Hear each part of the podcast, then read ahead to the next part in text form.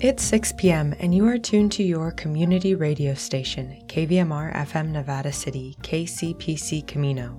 Today is Monday, August 28th. I'm Kelly Reese, and this is your KVMR Evening News. The California Report heads to the epicenter of groundbreaking research on wildfire smoke's impact on the wine industry. Then, National Native News has details on a first of its kind report on missing persons in Alaska. We've got your local news and weather forecast, which includes a red flag warning for the Sacramento area. And KVMR's Felton Pruitt speaks to Nevada County's Director of Building about September 8th's Collaboration Day. The aim is to connect services, nonprofits, private businesses, and residents during this one stop shop day of networking. This is the California Report. I'm Madi Bolaños in San Francisco. And these are some California stories we're following. El Segundo took home the Little League World Series championship title in Pennsylvania this weekend after beating Curacao 6 to 5. Curacao is a small island off the coast of Venezuela. Here's the call from ESPN. Challenged him, and this game is over. Louis Lappy does it again. California, your Little League World Series champs on a walk-off home run. It was the team's first time at the Little League World Series and the eighth time a California team has won the Little League World Series title.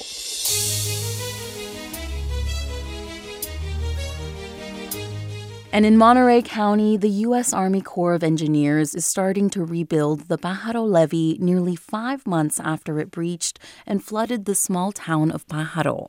They'll focus on three critical sites of the levee system. The first site caused the town to flood. Holly Costa is with the U.S. Army Corps of Engineers. She explains why it took so long to get started on the repairs. We had to wait for the water levels to go down before we could even come out and assess the extent of the damage. And uh, our the Corps' process for rehabilitation, we do what's like a mini feasibility study. What needs to be done? How much will it cost? Um, and what do we need to do to plan the repair? Then we send that report up to headquarters and say, please give us money. Costa says the Pajaro Regional Flood Management Agency should have been inspecting the levee every year. The agency says they're still determining why the levee breached. About 400 homes were damaged by the flood, and many residents are still rebuilding their lives after the flood. Support for the California Report comes from Guideline. Their automated 401k plans can be set up in 20 minutes. More at guideline.com/ca. Guideline, the California way to 401k.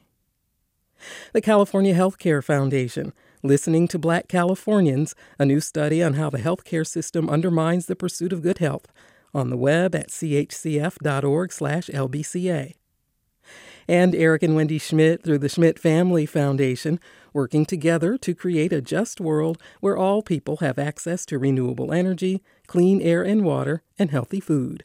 On the web at theschmidt.org.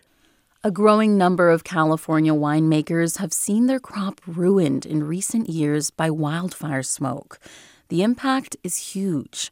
After fires in 2020, the California Association of Wine Grape Growers estimated that up to 325,000 tons of grapes weren't usable, leading to over $3 billion in losses.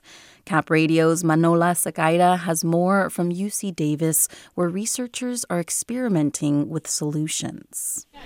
Just keep the plastic down so that it can spray through. Go down, go down. It's a hot August morning at a vineyard in Davis. The air smells faintly of cinnamon. It's one of the ingredients of the polymer based solution being sprayed over the grapes by a slow moving tractor. This product is typically used to protect plants from fungus, but today researchers with UC Davis are testing to see if it might help protect the grapes from exposure to smoke, too. Naomi Campen is one of the PhD students lending a hand in the experiment. She's tasted her fair share of smoke tainted wine. The thing that I pick up most in the really bad smoke tainted wines is like stale cigarette smoke. So, like if you've had a night of drinking and you've smoked a bunch of cigarettes and then you wake up in the morning and you smell your hands and you regret your entire life, that's kind of what I get. In a couple of weeks, Campen says the team will cover a portion of the grapes in a cloud of smoke. After that, they'll turn them into wine and test how effective the spray was at reducing the level of smoke taint. I don't think any of us are hugely optimistic that this will be the silver bullet, but it could be a, a piece of a larger mitigation attempt. In previous tests, they found similar sprays only offer about 10% protection for the grapes.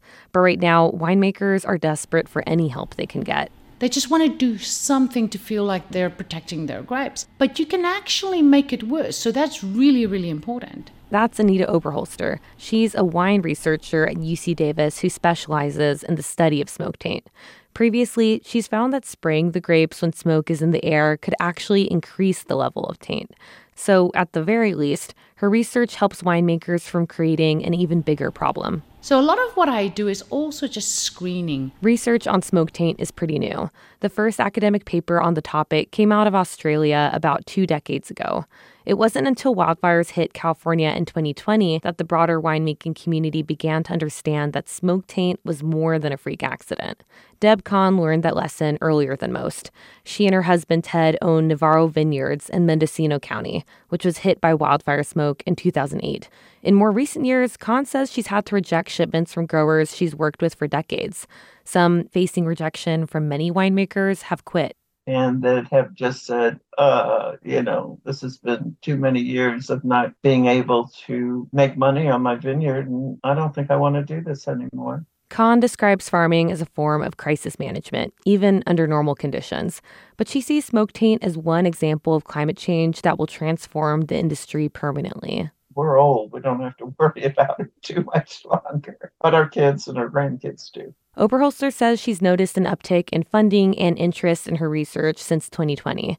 In June, California Senator Alex Padilla introduced a bill in Congress that could provide over $32 billion for research over five years.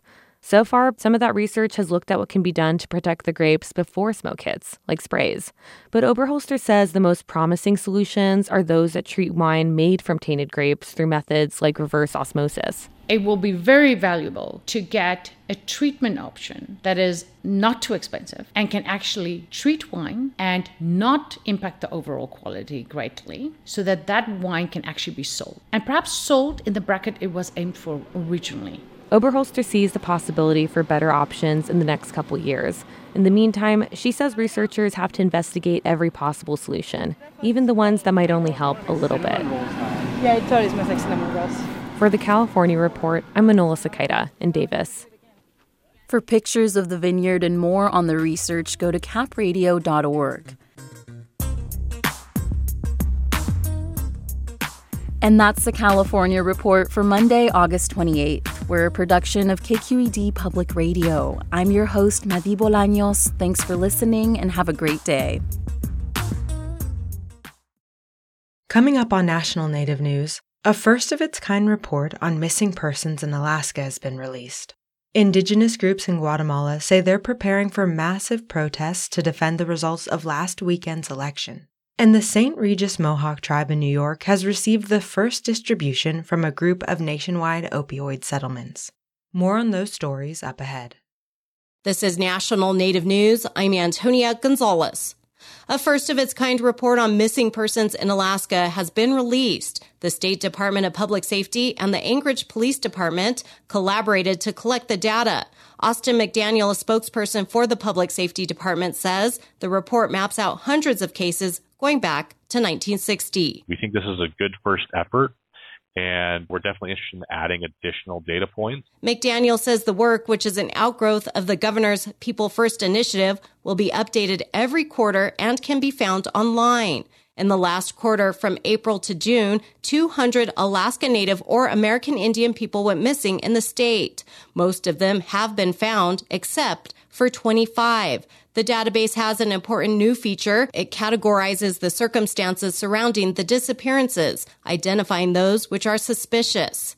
As director of the data for Indigenous Justice Group, Charlene Apok welcomes the new report and says it's what advocates for missing Indigenous people have been asking for for years. She worked on an earlier attempt to track their numbers sadly, I think what this really illustrates is a systemic issue of violence that's being perpetrated in our community in the state of Alaska. And that should raise flags and alarms and really start igniting justice. She hopes the database will continue to improve and provide more information about those missing, including their hometowns and native cultural identities, so they become more than just points of data, but reminders of loved ones lost to their families. Indigenous groups in Guatemala say they're prepared for massive protests if necessary to defend the results of last weekend's election. The vote saw a landslide by an anti-corruption candidate, which the Guatemalan government's now trying to overturn. Maria Martin reports. About a dozen Maya and other indigenous groups met recently in the community of Totonicapán in the western highlands of Guatemala. They later issued a statement addressed to the people of Guatemala and the international community. In it, the influential Maya Quiche organization, 48 Cantones, 48 Villages, speaking for the collective, expressed profound concern at Guatemala's constitutional crisis, which they say is a result of, quote, constant and flagrant violations of the Constitution by an entrenched corrupt group that seeks to hold on to power. It's time for people to defend their vote, says 48 Cantones President Luis Pacheco Gutierrez. Eh, demostrar que los pueblos originarios and to show that Native people, along with all Guatemalans, are uniting to oppose wrong decisions that are being taken Enough is enough, he says. The indigenous authorities of Sololá, meanwhile, say if Guatemala's Attorney General Consuelo Porras continues to destroy democracy, they'll be forced to take over highways, airports, and offices of the public ministry. They're also calling for Porras's resignation. For National Native News, I'm Maria Martin.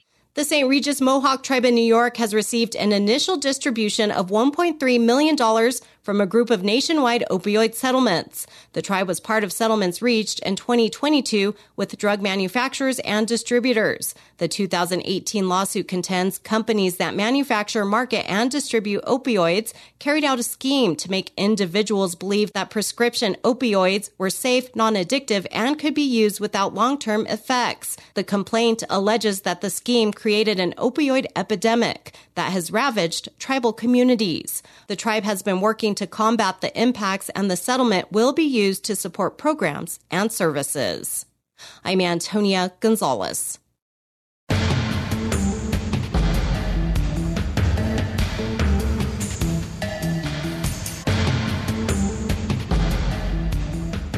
National Native News is produced by Koahnic Broadcast Corporation with funding by the Corporation for Public Broadcasting.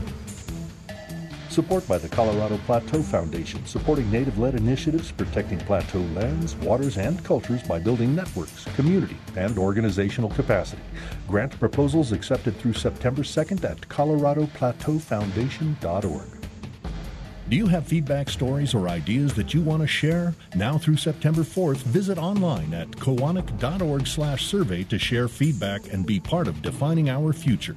That's K-O-A-H-N-I-C dot org forward slash survey.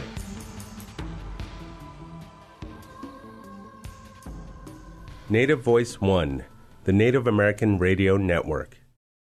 Now let's take a look at your local news.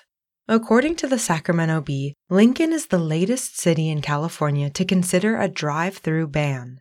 Placer County commissioners unanimously voted last week to adopt a resolution which would ban future, quote, businesses with drive throughs from occupying space in the city's downtown, including restaurants, banks, and pharmacies. Just why exactly are cities banning drive throughs in the first place? According to a report from the Quantum Real Estate Advisors, California is one of the top drive through states. However, cities throughout the state have implemented or started conversations about drive through bans, which are largely focused on improving quality of life for city residents and curbing carbon emissions. In Lincoln, talks of drive through bans are being considered to eliminate traffic jams and long lines on the roads. San Luis Obispo has had a ban on drive throughs for about 40 years. A city spokesperson said, quote, drive-through facilities were considered inappropriate due to air quality impacts of idling cars waiting for services. This reported by the Sacramento Bee. A note about Caltrans work in the upcoming week. Drivers should expect lane closures and delays at several locations along I 80 between Colfax and the Nevada state line in Placer, Nevada, and Sierra counties. Earlier this year, the California Department of Transportation, known as Caltrans, performed an extensive field review of the I 80 corridor. The review found an unprecedented amount of damage. Several areas were identified as needing immediate repair and would not hold up through another winter season. Five emergency contracts were executed for the repair work, totaling $84.4 million. Crews started this morning on pavement repairs in the Boca area through the Donner Pass inspection facility. Construction will prepare the area for pavement slab replacement and polyester concrete inlay. Motorists will experience lane closures during the daytime hours through Friday, September 1st, with delays around 10 to 15 minutes. Additional closures are expected along Gold Run, Emigrant Gap, Yuba Pass, and Kingvale stretch of I 80 after the Labor Day holiday weekend. In addition, work will begin along the Donner Lake section on Tuesday, September 5th.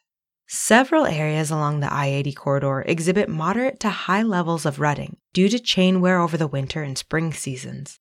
Once fully underway, repairs at all five locations will occur at the same time with a maximum delay of up to two hours. Caltrans will also continue work on State Highway 28 in North Lake Tahoe until Friday, September 1st. One way traffic control is scheduled between Center Street and Ridgewood Road in Carnelian Bay. One way traffic control is also scheduled between Granite Road and Agate Road from Monday, August 28th until Thursday, August 31st from 7 a.m. to 7 p.m. Drivers could encounter delays of up to 30 minutes due to the Highway 28 construction. Now let's take a look at your local forecast from the National Weather Service. Dry and seasonably warm weather prevails across the region throughout mid next week, before a cooling trend takes hold late next week. Increasing breezy northerly winds Tuesday and Wednesday may result in elevated fire weather conditions as well. For those in Grass Valley and Nevada City, tonight clear with a low around 59 degrees. Tuesday sunny with a high near 86. Tuesday night will see widespread haze between 8 p.m. and 2 a.m. Apart from that, it'll be clear with a low around 60 degrees. In Truckee and Lake Tahoe, tonight clear with a high near 45 degrees. Tuesday sunny with a high near 75. Tuesday night will be clear with a low around 43 degrees. In Sacramento and Woodland, tonight clear with a low around 59 degrees. Tuesday sunny with a high near 94. Tuesday night will be clear with a low around 67 degrees. There will be areas of smoke after 3 a.m. The National Weather Service has issued a fire weather watch red flag warning for the Sacramento area, in effect Tuesday evening through Wednesday evening. The combination of gusty winds and low humidity can cause fire to rapidly grow in size and intensity. The fire weather watch is primarily for the west side of Sacramento Valley, mainly along and west of I 5. You're listening to the evening news on KVMR.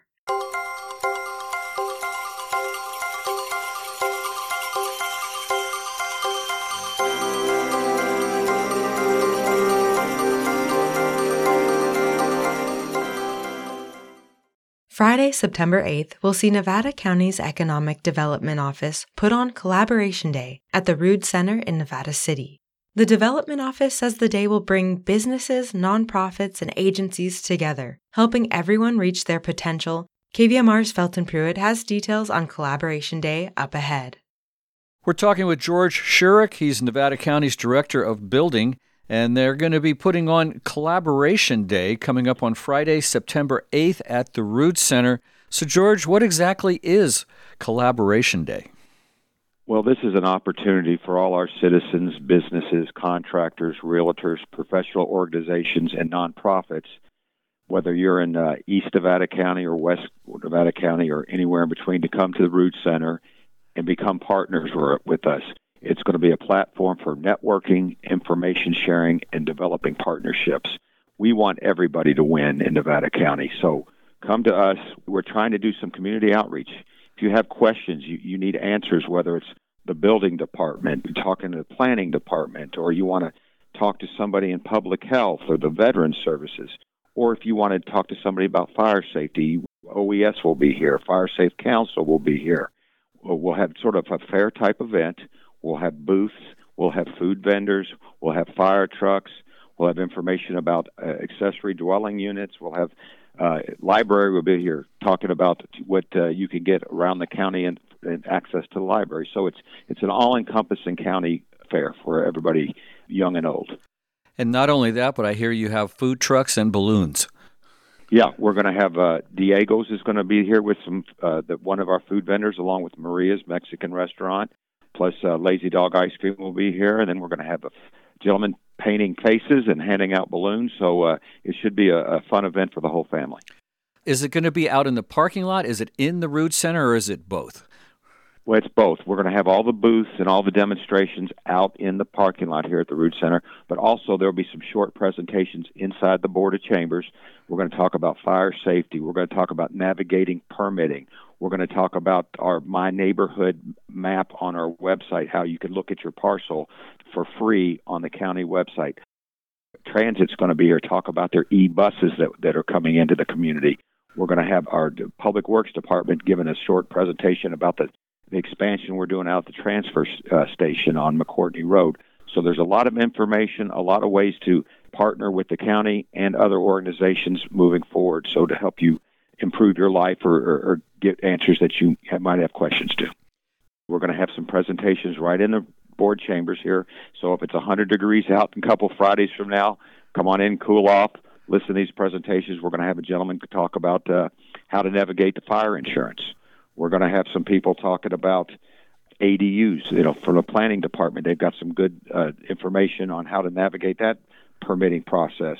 We're going to have EH talking about mosquito fish and how to rid mosquitoes from your property. So there's a lot of information that'll be available, and we'll have more of this coming out as we fine tune our program, and we'll have the times and speakers uh, available to the public here, hopefully early next week on our website. Give the website to the folks. It's Nevada County ca.gov slash building. And then if you just go to the, the main page of Nevada County ca.gov, there'll be some more information on Collaboration Day in the near future. That's George Shurik. He's Nevada County's Director of Building. We thank you for all your information, George. Thank you, Felton.